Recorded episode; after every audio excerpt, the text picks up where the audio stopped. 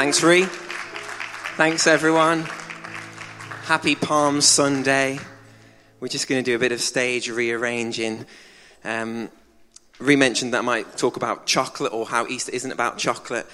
I'm not necessarily going to talk about chocolate, but I'm definitely going to talk about food today. in fact, I have some props. We have some. Well, I'll get onto that in a moment.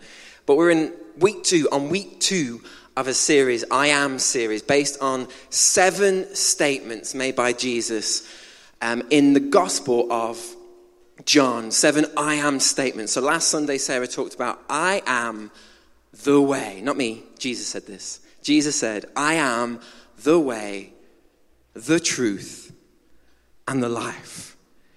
Now, can anyone guess what today's I am statement is? Jesus said in John 6, I am the bread of life. And for good measure, we've got some Heinz ketchup um, and a few other little things. Well, again, get onto in a moment. But I love John. So we're in John, and we're in John for the next seven weeks. John, the Gospel of John. I love reading John because it's almost like this symmetrical work of art. There's patterns in John, which I really appreciate and really like. If, if you've ever read John, you'll be familiar with um, famous passages like, I, um, for God so loved the world that he gave his one and only son that whoever so believes in him shall not perish but have eternal life. That, you know that one, 3, 6, John 3.16. But there's so many patterns in John of largely of seven. So we have seven I am statements. We also have seven what John calls signs or miracles. So there were seven miracles I'll talk about one today. The very first one was when Jesus turned water into wine. There were seven. There's also, if you look through John, there's patterns of 12, there's patterns of four, and it just, it's just like so well thought out, so deliberate. In fact, John finishes his whole gospel with a sentence that helps us all understand why he wrote the gospel of John. It's so helpful to know this is why I wrote this gospel. And we'll read it. John 20, verse 30 says, These are. Have you got verse 30, Reuben? If, if, if you haven't, it's okay. It says, The disciples saw Jesus do many other miraculous signs, in addition to the ones recorded in this book. But these are written so that you may continue to believe that Jesus is the Messiah, the Son of God, and that by believing in Him, you will have life. John talks a lot about eternal life. You will have life by the power of His name. We're going to be camped in John chapter 6. John 6 is pretty lengthy 71 verses in all. So we're going to read them start to finish. I hope you've set aside an hour and a half for this morning's message. Don't worry, we won't. We'll pick in a few verses and, and drop in here and there. But really interesting, based on what we've just read, this is how my passage, which I've been given, I am the bread of life, this is how that whole dialogue finishes. We'll read verse 60 and then we'll read verse 66. Verse 60 says this Many of his disciples said, after, after teaching about I am the bread of life, this is very hard to understand. How can anyone accept it? We've probably all read the Bible or had scenarios where we've been in church and thought, whoa, that's hard to believe, or that's hard to understand, or that's quite tricky to accept. But get verse 66. At this point, after Jesus has just done this massive sermon on I am the bread of life, many of his disciples turned away and deserted him. So we've got John saying, I want you to believe and continue to believe in Jesus. And you've got these disciples that have just had this amazing encounter with Jesus and they desert him and I'll just throw this out there as a disclaimer. If you're feeling, maybe some people might choose to desert Jesus after this message. I hope kind of you'll end up believing in Jesus. But this is how this ends. It, what I'm trying to say is this is a challenging message for me, possibly even a challenging message for you. So get comfortable, but get prepared to be uncomfortable, perhaps. Maybe, and I was asking the question, why did they walk away from Jesus? Maybe it was just as simply they just didn't like bread. Our relationship nowadays in modern culture is very different with regards regarding bread to those days in, in biblical times. We are more conscious of bread now, aren't we? Um, my sister uh, is celiac, so if she comes into contact, if she eats a crumb of bread, she'll be very poorly. So when she comes round for food, we have to deep clean the kitchen, pull out all the utensils that haven't touched gluten in their life, and just to ensure that she isn't poorly. Some, some people, you probably relate to that, but many of us have a consciousness of bread where we're like, I'm not going to, I'll have a burger, I'll eat, the, I'll, I'll eat the meat, but I won't eat the bread. It's stodgy, it's carby, it's, it's not good for us.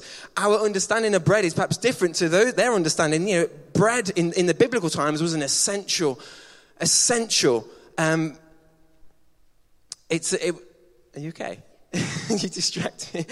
An a life essential, bread and water, bread. But nowadays, things, um, you know, we have a different relationship with bread. So today, I am the bread of life. Just distracted by my own wife. Just it's fine. It's all good. I'm, i can, I can breathe a sigh of relief.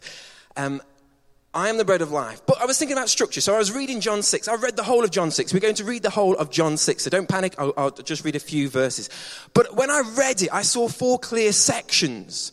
And normally when I preach, I like to have points. I like to have catchy titles. I like all of that. I couldn't think of any of that. I was thinking, where do I get my structure from? Because it helps me preach, but also I hope it helps you listen when I break it down for you in buffet style, bite sized chunks. But I couldn't think. And then I thought I just had food on the brain.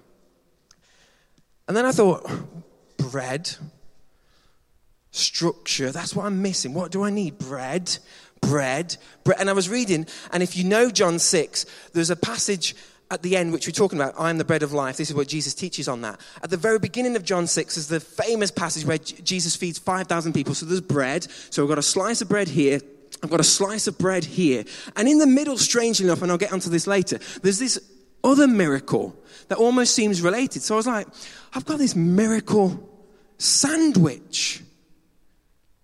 And then I thought, wow, what a great structure for a message. So we've got that.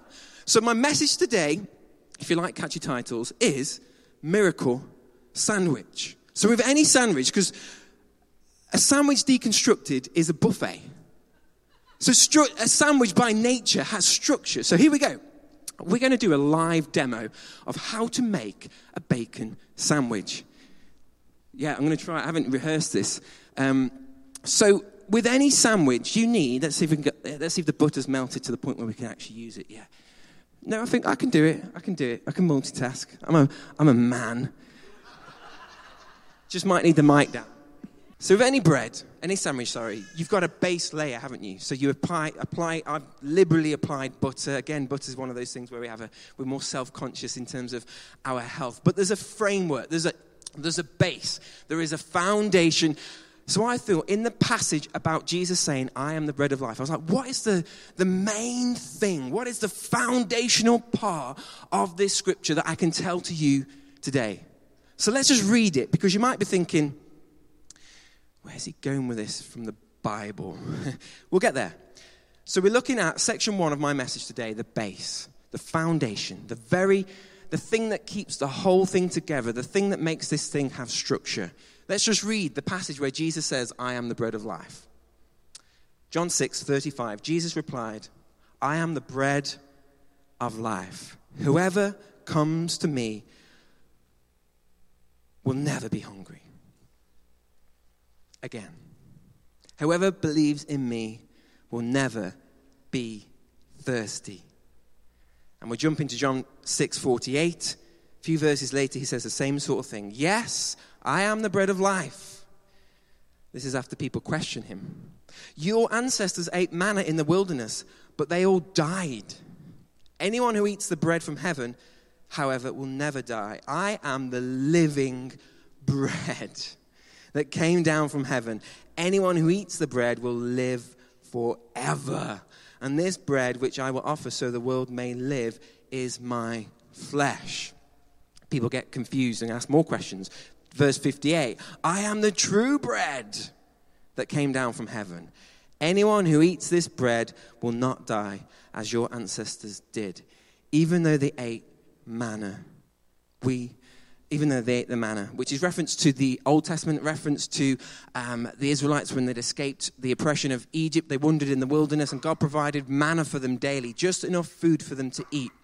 Jesus is saying here, I'm better than that, but will live forever. So the bread of life, what the, what's the kind of, what's the main foundational thing I'm trying to say today?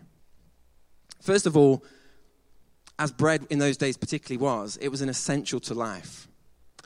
So I'm talking here about something that isn't optional. It's not a negotiable.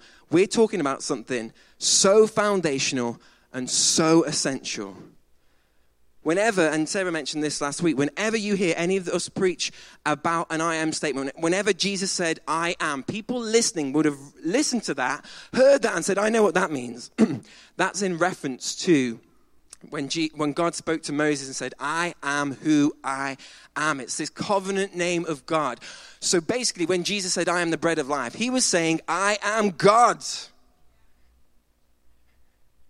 Foundational part of our sandwich. The bread of life is God. And mentioned there is eternal life. We can receive eternal life. And if you've not received the bread, if you've not ate from the bread of, of life, you can do that today. If, you if you're not a Christian, if you don't know that you've got eternal life, you can receive that today. And, and when he talks about hunger and eating and drinking, he talks, is actually meaning, rather than actually eat the bread, he's saying, Come to me. Rather than drink he's, and, and never be thirsty, he's saying, Believe in me. So, the foundational, if you're getting confused with the bread, the foundational part of what I'm saying is actually come to Jesus believe in Jesus and receive eternal life. So that's the foundation. If that's the only thing you take from today, take, the, take from me today that Jesus is offering you eternal life and you can receive that today. You can receive that today. So, and that's not just for anybody that isn't a Christian today. It says John talks about, um, it's certainly in that very last verse, first verse that I read about you continuing to believe. So it's a daily decision. It's a little bit like someone in, in, the, in the next few weeks will talk about Jesus being the vine. So we're a branch connected to the vine. We have to constantly, like a branch is constantly eating and drinking nutrients from the vine. We have to constantly eat and drink the bread of life. We don't stop. We never get hungry. We have to continually, day by day by day, eat the bread that is Jesus, the foundational slice of our bread. Now, now we get to Heinz tomato ketchup. Other brands of ketchup are available. Other colours as well. I have to admit, I got carried away with my illustration here. And I, got, I, got, I misinterpreted the English language. I got too excited. So I, I thought it was a good thing for me to say that in the passage in John, before Jesus says, I am the bread of life, things get a little bit saucy. Now, English language, that's the wrong word to use. I got too caught up in my illustration. What I really meant to say was it things got a little bit spicy. I should have brought some Tabasco sauce because, as I mentioned at the very end, people deserted Jesus. They didn't like what they said.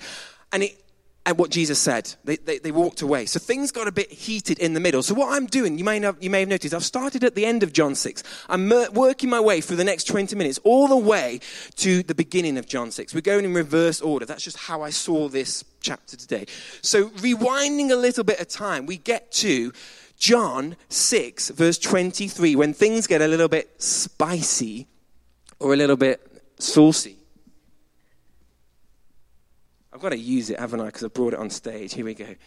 The perfect bacon sandwich has ketchup, maybe brown sauce, maybe barbecue, maybe no sauce at all, but for me, ketchup. Things got a little bit awkward. Verse 23. This is after Jesus has fed 5,000 people several boats from Tiberias landed near the place where the Lord had blessed the bread and the people had eaten. So when the crowd saw that neither Jesus nor his disciples were there, they got into the boats, went across to Capernaum to look for him. Doesn't this, on the, on the surface of things, look really good? From a church point of view, we're running an alpha course we want people to go searching and looking for Jesus. That's kind of what we're all about. We want people to go looking for Jesus. But Jesus has a different view. Verse 26 Jesus replied, I tell you the truth. You want to be with me because I fed you, not because you understood the miraculous signs. It's a little bit like Jesus was, was saying, You're coming to me for the wrong reasons. I want you to come to me because I want you to love me. But you're coming to me because you want to get something from me. You're not treasuring and loving me. You're think, you're, you consider me useful. Like an app on your phone. Like let's take the, the health and fitness um, theme. We, many of us have probably downloaded health and fitness Fitbits app, apps and watches and things. And some of you, if you've still got those active and you're still using those, well done to you. Others of us, we got those, uh, we said, I want 10,000 steps, that's my target every day. And we kind of got enthusiastic about it for a few months. But then, when our phones and our watches start to notify us and say, you're 5,000 steps too far, or, or you, you know, you've been inactive, I think the Fitbit kind of, if you sat still for too long, it tells you and it starts vibrating. We end up start you know, eventually turning off notifications. We get some of us, and it may not be a fitness app, it might be any app, where initially you thought this is a useful thing, and then it starts to annoy you. Then it starts to challenge you. Then it starts to notify you, notification after notification after notification. This is challenging me. I don't like listening to what people tell me to do, so I'm not going to. Li-. So we delete the app. A lot like the disciples did. Jesus isn't just coming to offer bread, and he's not just feeding us physically. Jesus is feeding us spiritually. And actually, part of being a Christian is to be challenged. Jesus is challenging us. Jesus will challenge us to change our beliefs, to change our philosophies, to change our ideologies. He'll cause us to change our behaviors. And sometimes when we don't like it, we'll walk away like so many of the disciples did. They weren't loving him for who he was. The, the, Jesus didn't just come to give us the bread he came to be the bread. He doesn't want us just to, get, just to come with our shopping list. Although that's prayer and, and having lists of things that we want and, and going to God is an important thing. I'll get onto that on my, on my next point. But He wants us to come to Him for Him, the bread of life. Don't just come for the bread, come for the bread of life. So many of us, we only go to God when we've got a problem. When life is rosy and easy, I'm the same sometimes. I forget to pray or I forget to read the Bible. When life is good and I'm busy, and actually sometimes we just go to God when we have a crisis. We go to Jesus when we have a problem. But actually, the application for all of us when approaching the bread of life is to treasure and enjoy and taste and see that the Lord is good. People were challenged. Jesus was maybe even a little bit angry. Things got a little bit spicy and saucy. Things got a little bit difficult at this point. But to bring a bit of balance, I'm going to leave the filling because we'll all disagree on what we should put in our sandwich. Um, but just to kind of continue this illustration, this third section of my message, and if you if you're keeping count, there's one more we've got the top slice. I haven't buttered it, but just imagine I have. We've got this top slice, which, if this was a cake, there's loads of gluten on the stage. Apologies for anyone. there's loads of crumbs.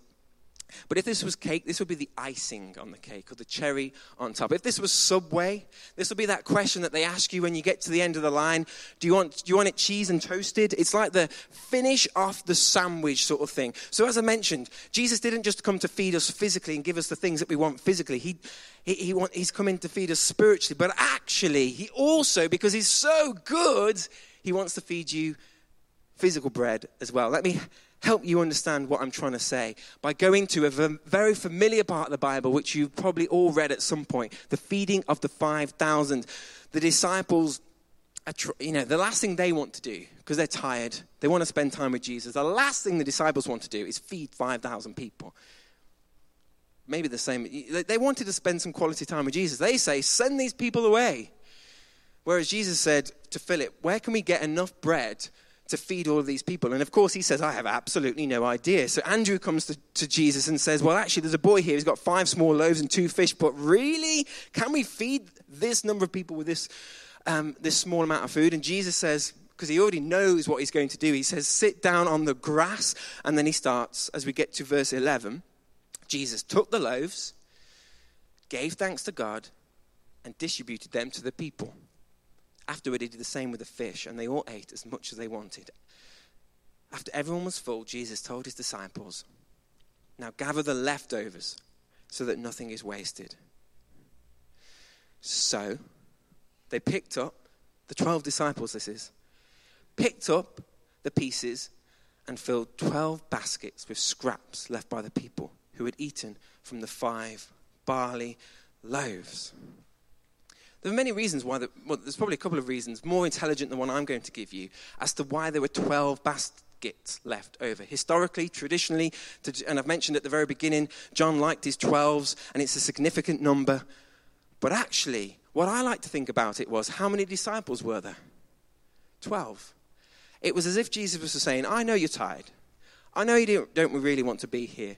I know you're feeling perhaps a little bit jealous that I'm focusing my attention on these 5,000 people that I don't know and neglecting the people that I really love and really close to. I know, I see you, I feel you. I know that you, as a Christian, have been looking around and, and looked at what, el- what God has been doing in other people's lives and look at the blessings in other people's lives. And you look at their money and their cars and their jobs and their situation. You've looked around and you sort of, you felt that way. I know that. I felt that too.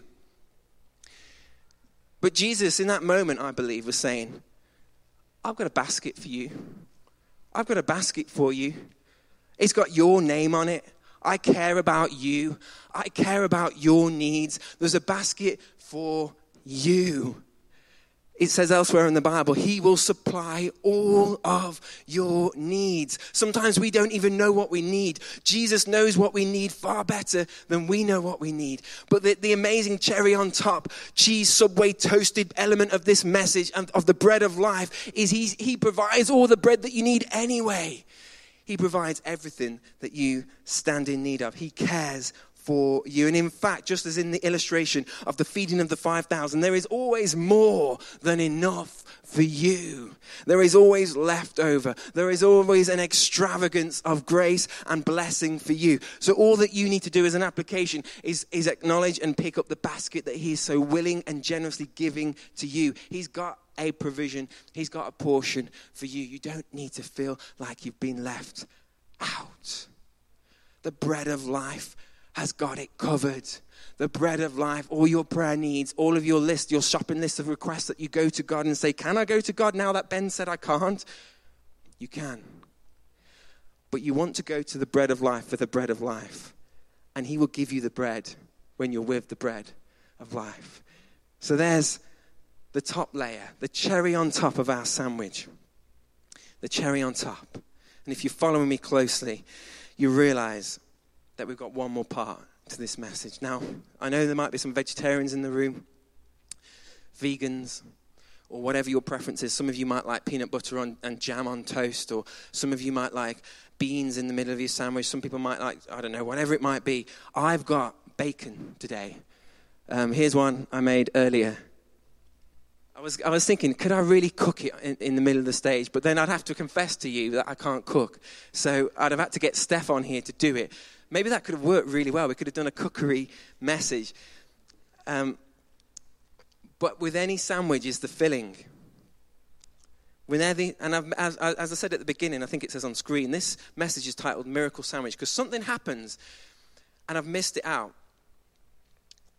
So in John 6, there's almost this random event that takes place that has nothing to do with bread.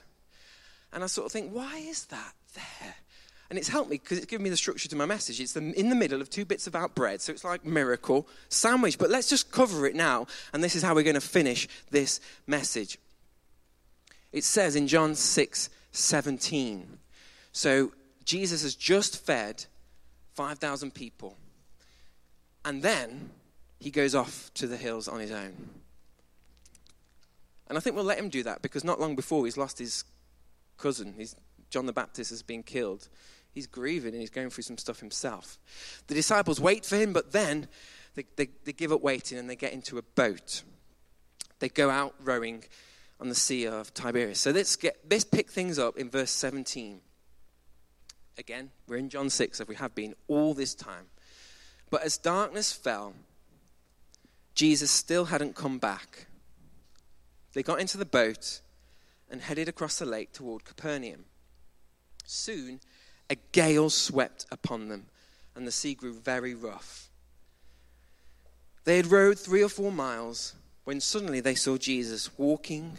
Here's the miracle walking on the water. Last time I checked, that's a miracle. Many gospels, the other gospels, we sing about it, we sung about it today. The other gospels talk about the storm.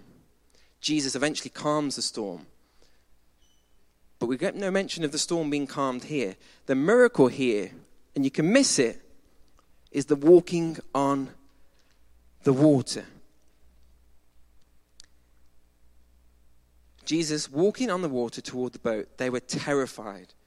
But he called out to them, Don't be afraid. I am here.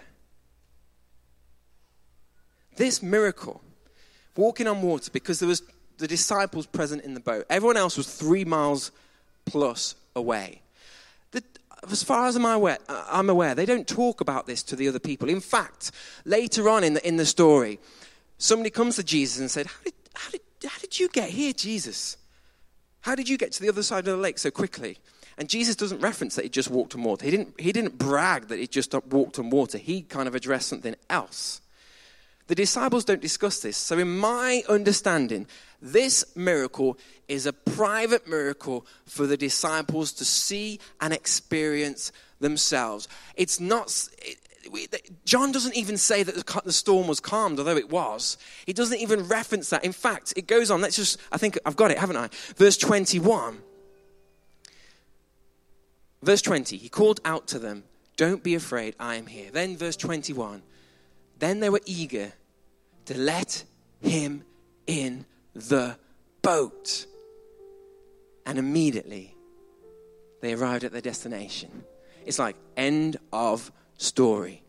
The main point, in my opinion, of what is, is said here isn't the miracle, it's not the calming of the storm, it's the getting in the boat.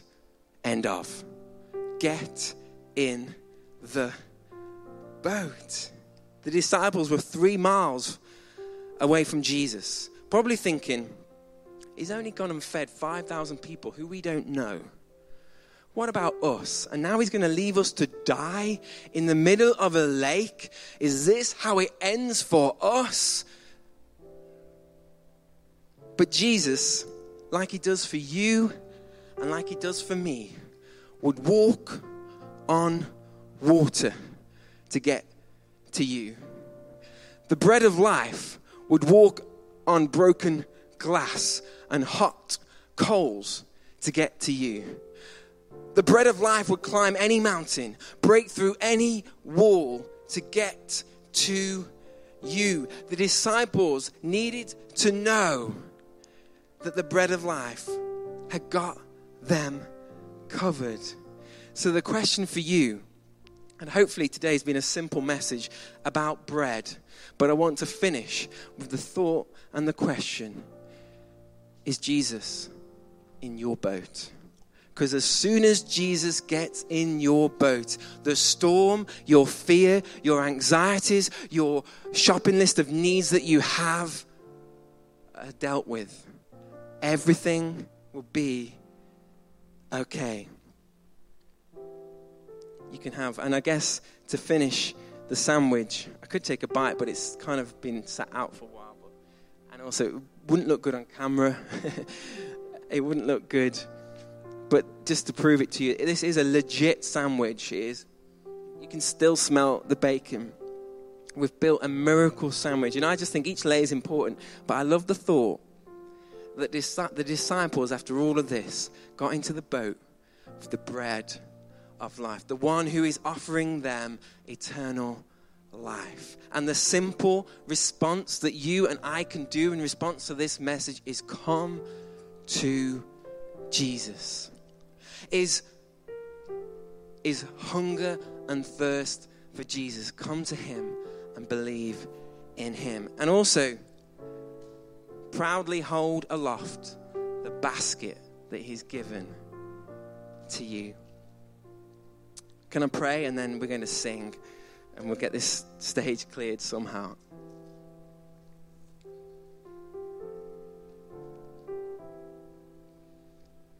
Lord, I thank you that you are the bread of life. That when we come to you and believe in you, we never die. We don't perish. We don't go hungry. So, Father, I pray as we listen and respond to this message, Lord God, that we would have the confidence and the desire to come to you, not because you have bread, because you are the bread of life. And I'm thankful that when we come to you, Jesus, you also give us bread. You give us what we need. So, Lord, I pray for anybody here and online that's just in need right now. They have a list and they feel like, can I come to Jesus? God, as they come to you, would they come to you with a depth of love for you as the bread of life, considering you to be precious and holy and wonderful, not just a useful iPhone app that we discard when we don't like it. Lord God, may no one in this room or nobody who's watching and listening online choose to desert you as a result of the challenge of the change that you require in our lives.